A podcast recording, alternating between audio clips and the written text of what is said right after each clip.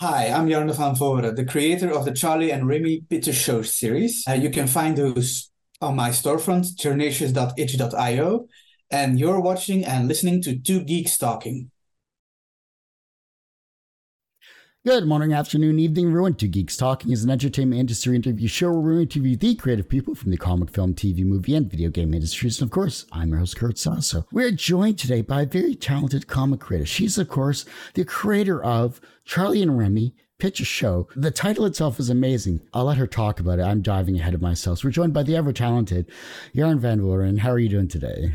Uh, I'm doing well. I had a nice day. Uh, I did some shopping today. It's Sunday, but normally the stores are closed. In summer, there's always like sales going on and such. I'd say it's a very nice day today. For those that don't know anything about yourself as a creative person, tell us who you are and what you're bringing to Two Geeks Talking. What I'm bringing today is my comic series I've written, Charlie and Remy Pitch A Show, which is currently at four issues. I'm a comic writer. I make up comics, to say it at least. And then I hire artists to illustrate them. That, that's basically my creative process for the moment. And what brings me today is I kind of wanted to talk about them and I kind of wanted to, to, let people know about them. I wanted to uh, bring them out more into the world. All for Charlie and Remy Pitch A Show. Charlie and Remy are uh, two trans women who got the chance to pitch a show for a major streaming network.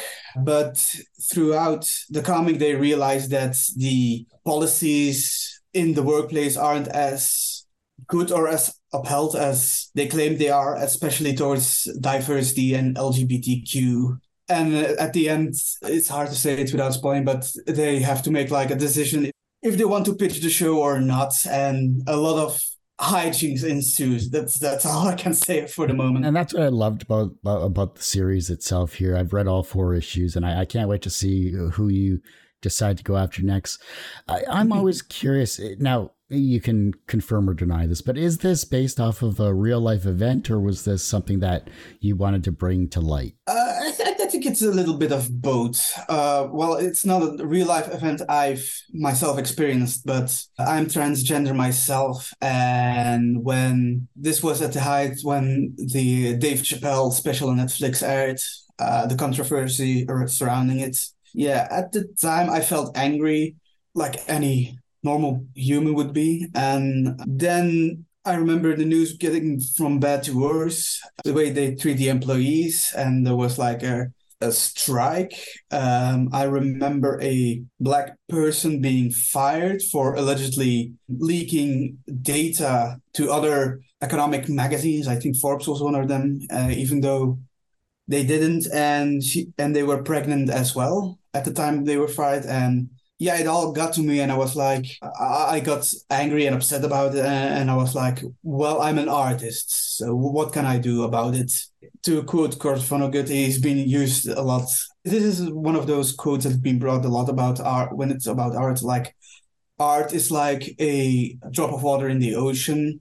Well, he means that art doesn't have this great impact that people ha- uh, think it has, and he's right, but at the same time, I just wanted to ventilate his anger, and uh, I did it in the best way that I know how, and that's writing a comic about it.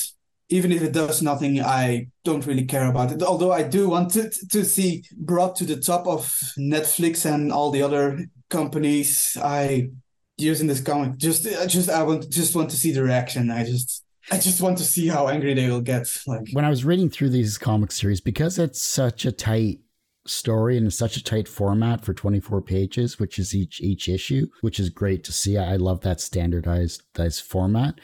You could really make short films out of all of these comics. Just simple five minutes and kind of like summarize your your entire comic into quick five minute films, and I think you could have a blast just show showcasing it everywhere. Really, Oh, I think I I think I think you could really do such great work with that. Truly, yeah, the special effects may be a little above your budget, but I think you know you could do you could work around it. I'm sure AI could come up with something, right? You know. oh boy. I'm just kidding.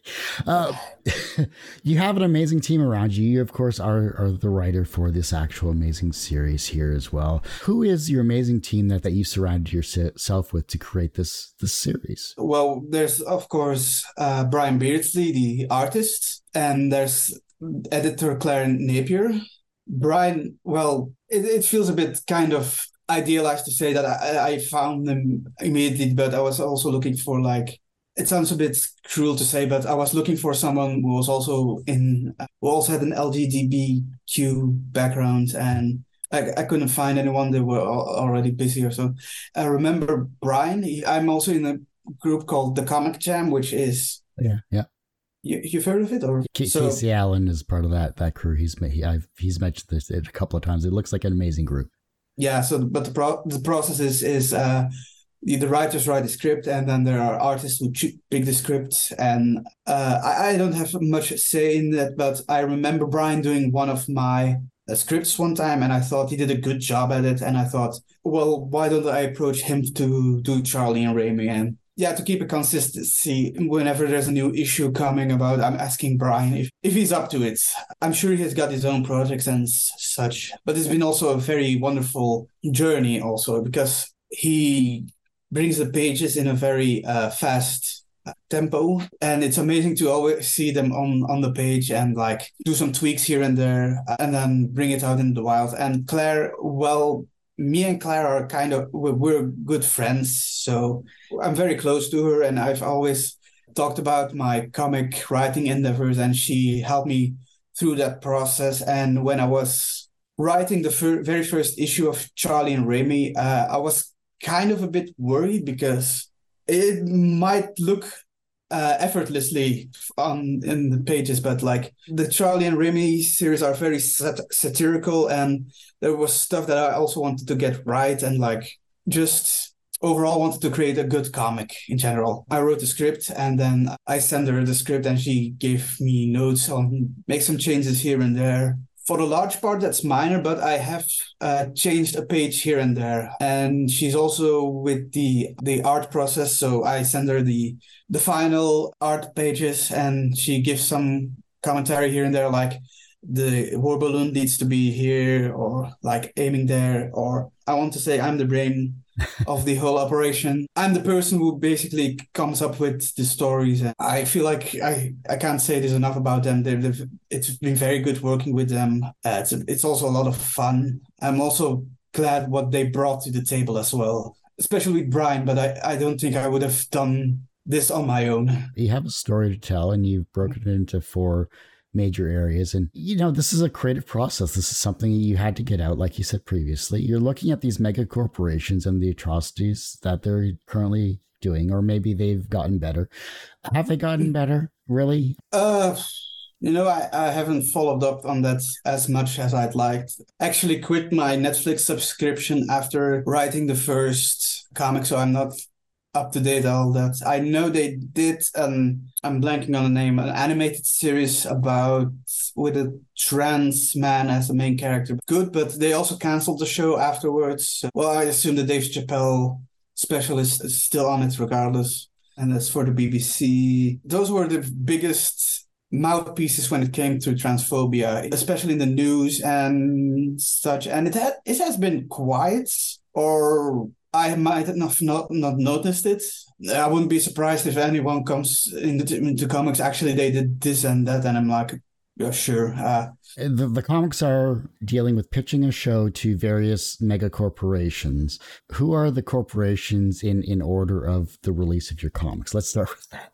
okay, so well, the first one, of course, is Netflix because those were the uh, the instigators for the comic. I'd, I'd say for the, the genesis, if you will. Then the second one is the BBC because while I was writing, well, news of the BBC was already being posted before the, the Netflix special, etc., the debacle. But while I was working on the first one, I thought it. Sh- shouldn't I work? Wouldn't it also be for the best if I wrote one about the, the BBC too? That's Charlie and Remy Pitch A Show in Great Britain. Charlie and Remy uh, Pitch A Show for the last time is Disney, because probably we'll say more about it later on. But I wasn't actually planning to make more Charlie and Remy comics. Mm-hmm. I, I, didn't initially set it out as such, but then there was, I think it was about when Turning Red was appearing in theaters and streaming services that there was like news that Pixar and Disney animators weren't allowed to like use gay characters, gay content in their stories and such. And it's yeah, it's still prevalent today, even after I made that comic. Yeah, that's Charlie and Remy Pitch A Show for the last time. And then Charlie and Remy Pitch A Show Resurrections is Warner Brothers and and I'm even spoofing it in the fourth one as well. That all three beforehand had like a LGBTQ angle. It was it was definitely aimed at that, but and then in Resurrection I was like, well, we can't do this because there's no LGBTQ angle, and then. Remy is like they're holding back the release of the People's Joker, which just FYI for those who don't know, is like a Batman comedy slash parody made by a trans woman it even stars Bob Odenkirk. I don't uh know. I think it was made as a response of the film Joker itself, but uh, don't quote me on that one. Uh, it's been a while since I've done some research. As of now, I believe the film hasn't been released yet. I think it got a few festival releases, but it also got pulled back. Resurrections was made because well, um, Warner Brothers had a new CEO and he was like cutting back into the programming, all the shows and such. Like, not only were the acts, they were scrapped altogether. And I thought, again, this is the, the anger angle. So I was like, I should make a comic about this again. Because of uh, all the news stories that come about when it comes to these mega corporations, and of course, you touched on it with the Dave Chappelle uh, show, as well as Netflix and BBC Disney and of course Warner Brothers. What is the process for writing these comics? Because I'm sure there's so much news out there. How do you choose the story or choose the angle you want to put into your comic? It's a bit hard because I'm going to go f- for the top because uh, these are like four issues. So the first Charlie and Remy wasn't going to.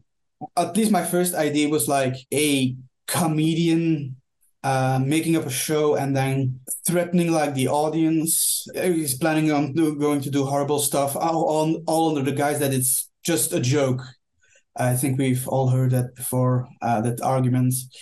And I thought, no, this doesn't work. This is too ham-fisted, too cliched. It's not not that nuanced. I think it's also the plot to the film Joker. I assume so. I have not seen Joker at this point. This is only like osmosis at this point, and I was like, uh, well, uh, I should go f- look farther. What's the comedian, of course, is the problem, but was also the problem, and that's Netflix um, basically releasing the special uh, on their platform, and the moment I have to go, think back, there was also going news going around, and I thought to use that Charlie at the moment says what's happening in the world, and it's uh, basically the big boss. Shall we say that it shows it, it gets under a lot of pressure and it shows its true form. Mm-hmm. Um, um, but for the jokes, I think this was also like uh, a lot of it was my issues with uh, Netflix and their creative process as well. It's a bit of a, a combination of the two. A lot of it is like at a point charlie and remy visit the computer banks the algorithm if you want and it's like old timey computer server. I don't know what the word is but it's like the, the ones with punch card and all.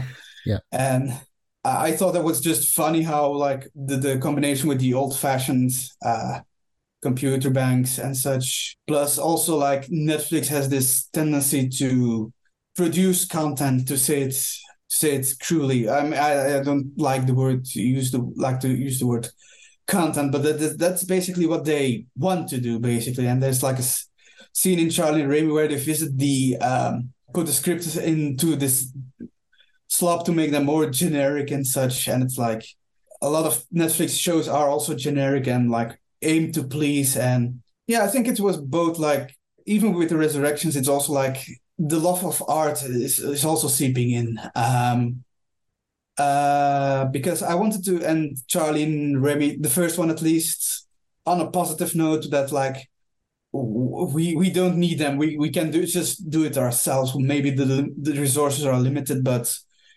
uh, if we want to, we can do it ourselves. And uh, I, I kind of wanted to end on that positive note at the time. Mostly, as much as these companies hurt us, don't have respect for uh, their employees, their audiences, and the creators they eventually employ. Uh, I kind of wanted to make it clear to the reader that you can do it yourself, which in a sense I did with these comics as well.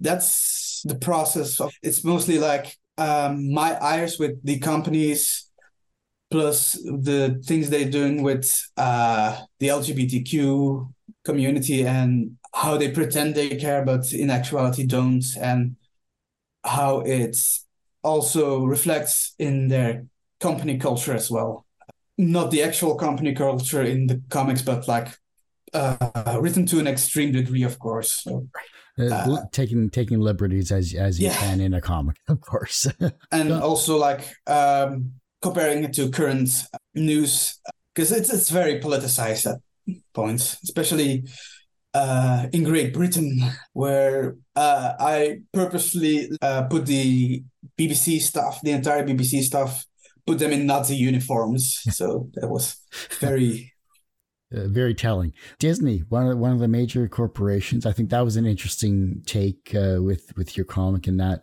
that aspect. Yeah. Well, you're taking an extreme cartoon viewpoint in, in satire, and it now becomes reality. Like it, I'm sure that just blows the mind for us. Yeah, it's it's oh god, it reminds me of a quote by Ursula K. Le Guin where she said uh, writers are not futurists. Uh, we're just very observant people. Uh, I'm sure it's quoted differently, but like that's basically what she said.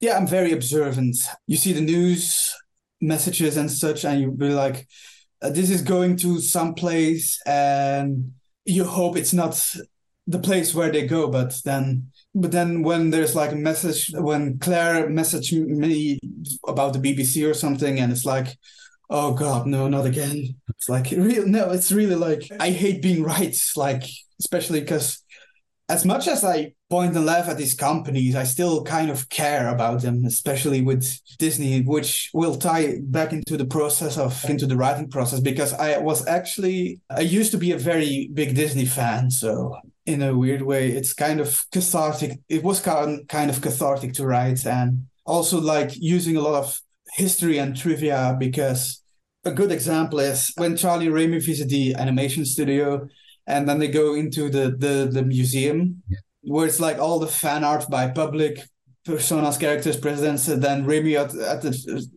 at one point looks at a piece of work and says, "Who the hell is Adolf H?" Well, it's allegedly, um, but there is actually Disney fan art made by Adolf Hitler. I I'm not making this up. I can't find good source, but it's also been very known that Disney's favorite film was actually uh, Walt Disney's Snow White and the Seven Dwarfs. You, you'd think I'm pulling a lot of it from my ass, but no. like. I, am sure there's history of Disney doing a lot of things, and I'm. I'm sure it's been well documented as well too, where you just have to shake your head in in this day and age for sure. Yeah. Um, everyone usually asks, "What's the wisest piece of advice, or what's the most BS piece of advice that you've ever received?" But what is the second wisest piece of advice that you've received that has stuck with you in your career? Oh God, that's a hard one because. Hmm I honestly have no answer to that because it's like uh, the the best piece of advice is uh, I follow horror writer Gretchen Felker-Martin on uh, Twitter, and she often says you have to do the work.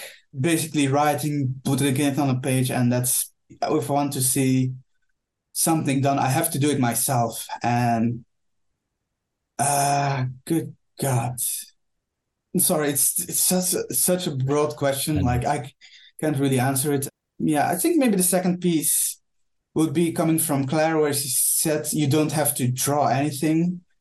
I actually wanted to be uh, a comic artist uh, prior to be a writer, but uh, and it was when I was like what eighteen or something in my teenage. But I got like major depression, heavy burnout. I kind of lost the uh, motivation, basically. Uh, sometimes I draw, but it's not like I kind of want to make it full time or like do something with it because I'm on on one hand I'm way too insecure. What's the other word I'm looking for? Like self conscious about my art. That's the word. And honestly, I'm glad there are artists out there who draw better than me because yes, I'm the writer, but I don't think my comics would ever exist without their help. So I guess that's like best writing advice I can give. That's the best advice that someone has given me. What was an early experience where you learned that language had power? What was it? hmm? Those questions are kind of hard because that means I have to very very deep and I can't like uh hmm. Let's see when a language has power. I think it's something I've been aware of by like more like short instances, but again, I think it's also it's okay. I'm it's maybe a bit of a cliche to bring it back to the Charlie and Remy comics, but like uh, considering uh, you have Dave Chappelle who has like a big platform, and then you also have J.K. Rowling who also gets her uh, turn in the comics, uh, and she also has like a big platform, and even if it's there, there's a lot of people against it, but there's also like a lot of people for what they say, uh, even if like more of a minority than like the the the ones who who know that it's wrong, the ones who it's it's, it's interesting to think about because like I think it's also what people want to hear. I'm also thinking about like Nazi Germany and like how that got like a rise to power well, on one hand, it was basically like um, attacking the foundations of the German government at the point, but also the, there's a lot of people who are willing to fight for it. Uh, uh, there's also a lot of people who are like really behind it, and it, it's it's on the one hand, it's also kind of depressing, but on the other hand, this is why you kind of also make need to make these kind of uh, things, these kind of books, this kind this kind of art, uh, to make a stand. Well, to make a stand sounds like a generic like uh, we have to make a stand stuff, but like you you, you kind of have to in this kind in this case. Like it's also infuriating that yes, language has power, but it is also like uh, the people who are in power uh, have access to it the the, the best way. Uh, can utilize it with, with they have the best resources and it's it's frustrating so i never said it to me my, to myself as well but i think that's what basically uh, made me want to write these activist comics if, if you can say this, this i think that's what did it for me to make these comics i, I know it was the, the, question itself was kind of broader and but uh, i think it applies well with the subject matter in this with these stories. Is there anything that I haven't touched on uh, that you'd like to share and showcase? We'll talk about social media and where we can find you and support your comic as well at the end of the show. But is there anything else you want me to ask? Charlie and Remy, like four sh- short stories that I made over the over the years. It's kind of funny. Like the Netflix, of course, was going to be a standalone, but then the BBC came, and then it was like, well, I better write a sequel to it, and I kind of wanted to have it a bit of a downer ending at first and like leave these two comics at that. So like in uh, Great in Great Britain, they realized that it's basically oh, we've actually experienced this before the first time. So that was kind of deliberate. Like uh, one page is a, like a mirror of the very first page in Charlie and Remy. So it's like the mirroring in that was deliberate. And then Disney came along, and then it's like, well, it's going to be the last time because it's it's the, I'm going to end end this show, this series, like at the end of the world, literally like the end of civilization. Yeah.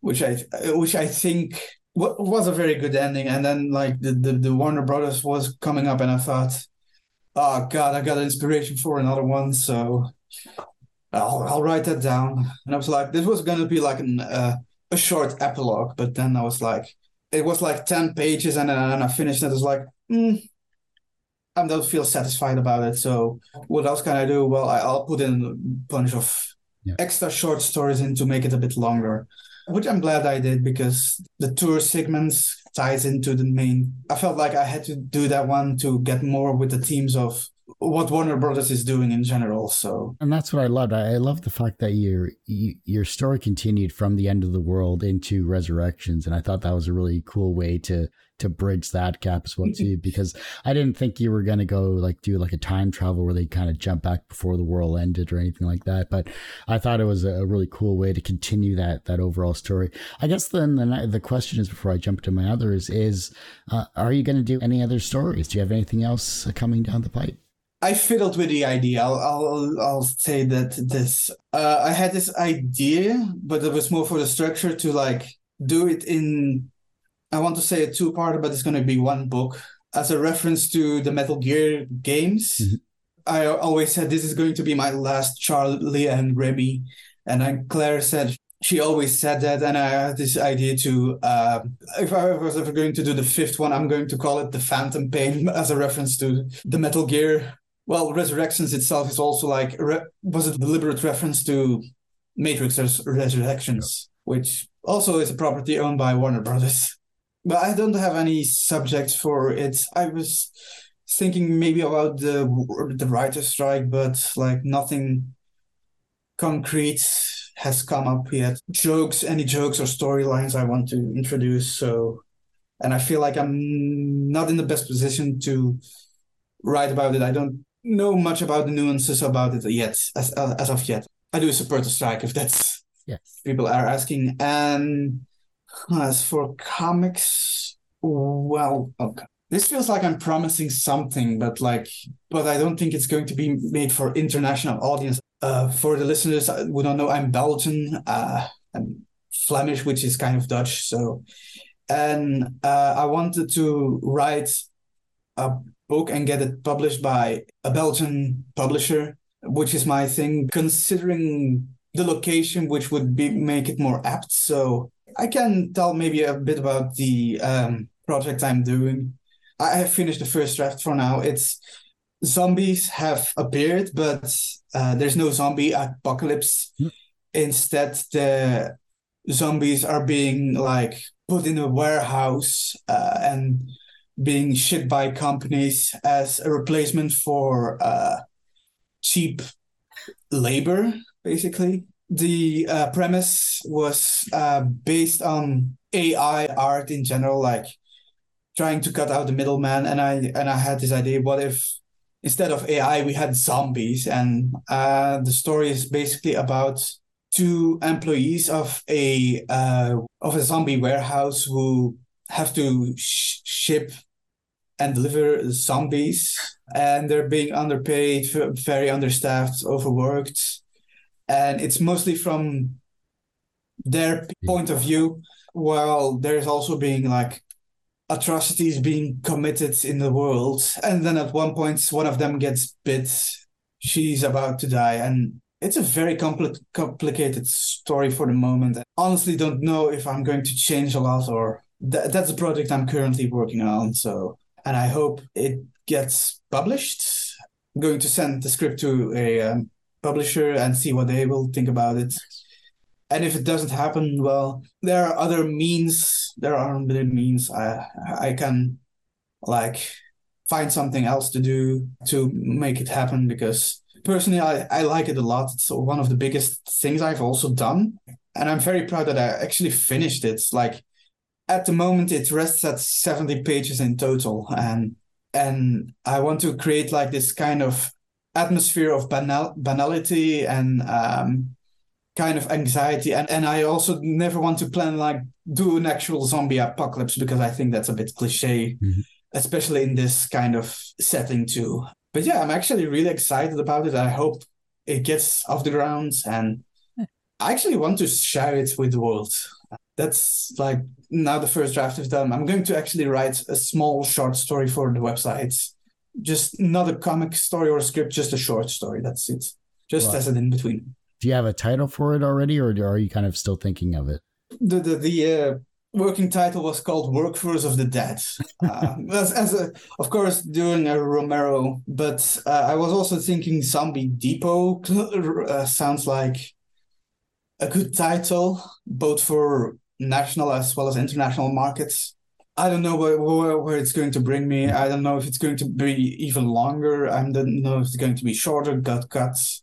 This, this is something also about working process. Uh, the finished product is mostly close to sort of close to the to the first draft actually like i'm someone who knows from the beginning where to go and what to do with the second the finished draft is most, mostly me cleaning up the dialogue make it more readable for the the, the reader and then depending of if i have an editor or not make additional changes Maybe Claire will be your editor this time around again. Everyone has one person that inspired them on their path to where they are today. Who was that for you? Hmm. Oh, that's a hard one. I think maybe like comic writers like Alan Moore uh, or Rene Goscinny from the Asterix comics. I think they were big influence. At least they're not necessarily inspiration, but they were a big influence of, on my work, uh, especially with uh, Rene Goscinny. And I think it's basically because uh, during the period that I quit drawing and before I started writing, I had this kind of slump. I know I'm very creative and uh, I like to be creative as well. Uh, but in that period, it was like mostly looking for my voice, for what what's a good creative voice. And I bounced back and forth between like project and such before I settled down on comic writing because uh, I realized I have a very good sense of pacing, sense of ideas, sense of storytelling, and it's like I think it mostly clicked. I think she will be flattered to hear it, but like Claire was also a major inspiration uh, for doing this, mostly because she uh, encouraged me of doing this. Yeah, I think those are those are the ones who I say who would have inspired me to do it, to do comic writing. From a professional standpoint, you've created many comics, including this amazing series with these four comics of Charlie and Remy pitch a show, and you've done extremely well in that regard. And so, professionally, you're successful in, in that regard as well, because not many people can say that they've created comic books. So, congratulations on that. That's true, yes. Do you consider yourself personally successful? Um, but I think it's a bit of a half and half. I think I'm I think I'm personally successful in the way I write, the, the way I make comic books, not in putting out my stuff, uh, promoting it, and having an audience because it sounds maybe a bit selfish to say, but I also want a larger audience to read my work, to get my work around, to get reactions out of people. Yeah, I'm definitely successful in the creating comics departments, uh, or at least finishing them at least the comic writing process because it's basically the artists who have to draw all the the panels and such. They're doing the most they're doing the hardest work but yeah i'm definitely successful in writing them bringing them out. Not successful in promoting getting an audience. That that's still the hardest part for me but i hope that that'll change maybe in the near future. Because like i said I, I don't know if i said this i i want to get the big chiefs of the companies to read these comics as well and just to get them to pop a vein or something just some reaction to get out of them. Some reaction. The reverse of success is failure. How do you deal with your failures? Oh boy. Uh, at first i didn't do very well but the more i'm doing this the more confident i'm getting. It's mostly like again these comics aren't picking up aren't getting picked up. Nobody's reacting to them. Nobody's reading them. It sometimes feel a bit disheartening, and then you can feel like a complete and total failure. But on the other hand, I am proud of what I've done. I sometimes, in my desperate situations, I remind, I think of myself, I can make comics. I can actually do this. and I'm actually damn good at it. And sometimes I'm reminded of that myself with the the reactions people are giving and the way I know how to work this because I have like eight in total. It's it's been a while since I can, but I know I can do this. I know I can. The artists I work with are always very positive uh, about reading my work, about reading the scripts. To come back to that question, I don't know how to deal with failure, but I but I got better at it. Let let's just say that. The younger generation is looking at your work and they're becoming inspired to be creative in their own way, whether it's as a comic writer or a creative person in some way, shape, or form. Maybe you've inspired them with your creative works. How can they inspire the generation that follows them? Hmm. That's a very broad question because I don't think about it that of that pers- personally myself. Uh, I know we're all getting inspired by creators, be they recent or from many years back. And every piece of art is basically not only a response to the world, but also a response to that creator. Like the way, uh, like structure, the way, the way we pick up like story beats and story things, like, and I, I think it's also like looking a lot like of absorbing uh, stuff know knows what works knows what doesn't work. And if the younger generation would be uh, inspired by it I, I feel I feel really honored by it. Even if, if even if it's to like break down my work. I mean it's it's it's it's a response and and I, I don't mind the critis- criticisms like yeah I know the Charlie Remy series are good but there's probably like some valid criticism here and there. There was something I thought about myself as much as it is about diversity. It's still from a very wide perspective, but that's because A, it's my perspective and I'm also very white. So if there's going to be criticism about that, um, then I'm totally accepted.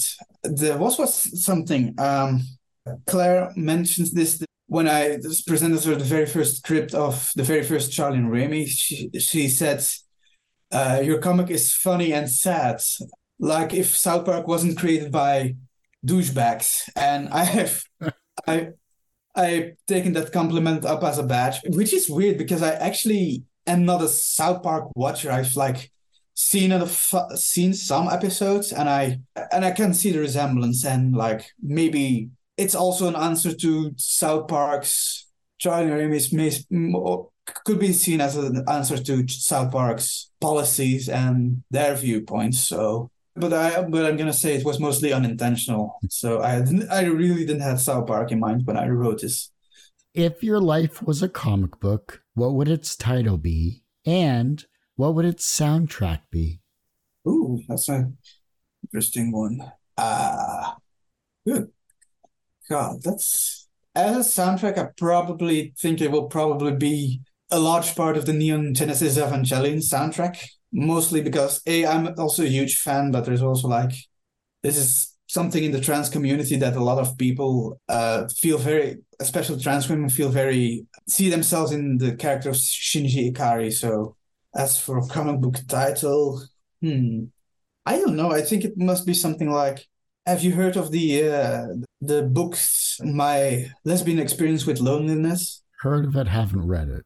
Yeah, the, the they're very weighty titles, but I, I assume my it's it's also one of my favorites uh, mangas at the moment. So mostly because it's also very recognizable for me as well. So unfortunately, not give it a title, but I hope it's going to be like if it's gonna have a comic book title, it's going to have some like some hefty title because the the, the English books are have like very hefty translations. So I hope it's gonna have like that kind of title, but I can't give an exact title. Sorry, that's, that's okay. not not many people can, to be honest. It's just it's one of those things where it just you kind of spring the question on them, and, and away they go. Well, Jarne, I do hate to say, but that ends this particular episode of Two Geeks Talking. I want to thank you so much for coming on the show. It was a pleasure. Yeah, I really had fun talking about it and talking about art in general. Before I let you go, where can we find you? How can we support you? Of course, where can we find uh, the, these amazing comics and all of your other works and uh, maybe your storefront as well? Well, uh, you can find me on my website, uh, jarnevanvooren.com, which is basically my name, but you can also find me on Twitter for now. So uh, that's at G E R N A C E O U S, which is also the name for my storefront, jernacious.itch.io, where you can find not only the Charlie and Remy books, but also other uh, books I've worked on with different artists. There's also like uh, there's Brian Beardsley, of course, but there's also like Zach Hazard oh god, I'm butchering his name probably. Banu Patra, he's also on the, who's also like a very good, uh, amazing artist to check out. What else? You can uh, find me on Instagram, jarne.van.vooren. That's where people can find me. I hope to make it over to Blue Sky one of these days as soon as I get like an invite code or I'm the next in line on the waiting list. So, but that's all, all, about where you can find me for the moment. Well, like I said, that ends this particular episode of Two Geeks Talking. You can, of course, find this interview and a thousand plus others quite literally on our website, tgtmedia.com or twogeekstalking.com. That's the word T W O, not the number two totally different website you don't want to go to, trust me. The website's going through a revamp, so go to our YouTube channel, which is youtube.com forward slash TGT Media. The podcast is back after 12 or so years because reasons. It's two geeks talking.podbean.com, but search for Two Geeks Talking on any of your favorite podcast streaming services where you get your podcasts. And like and subscribe that as well, too, if you don't mind. Of course, as I say every week, everyone has a story to tell. It's up to me to help bring that out. Thanks for listening and watching on Two Geeks Talking.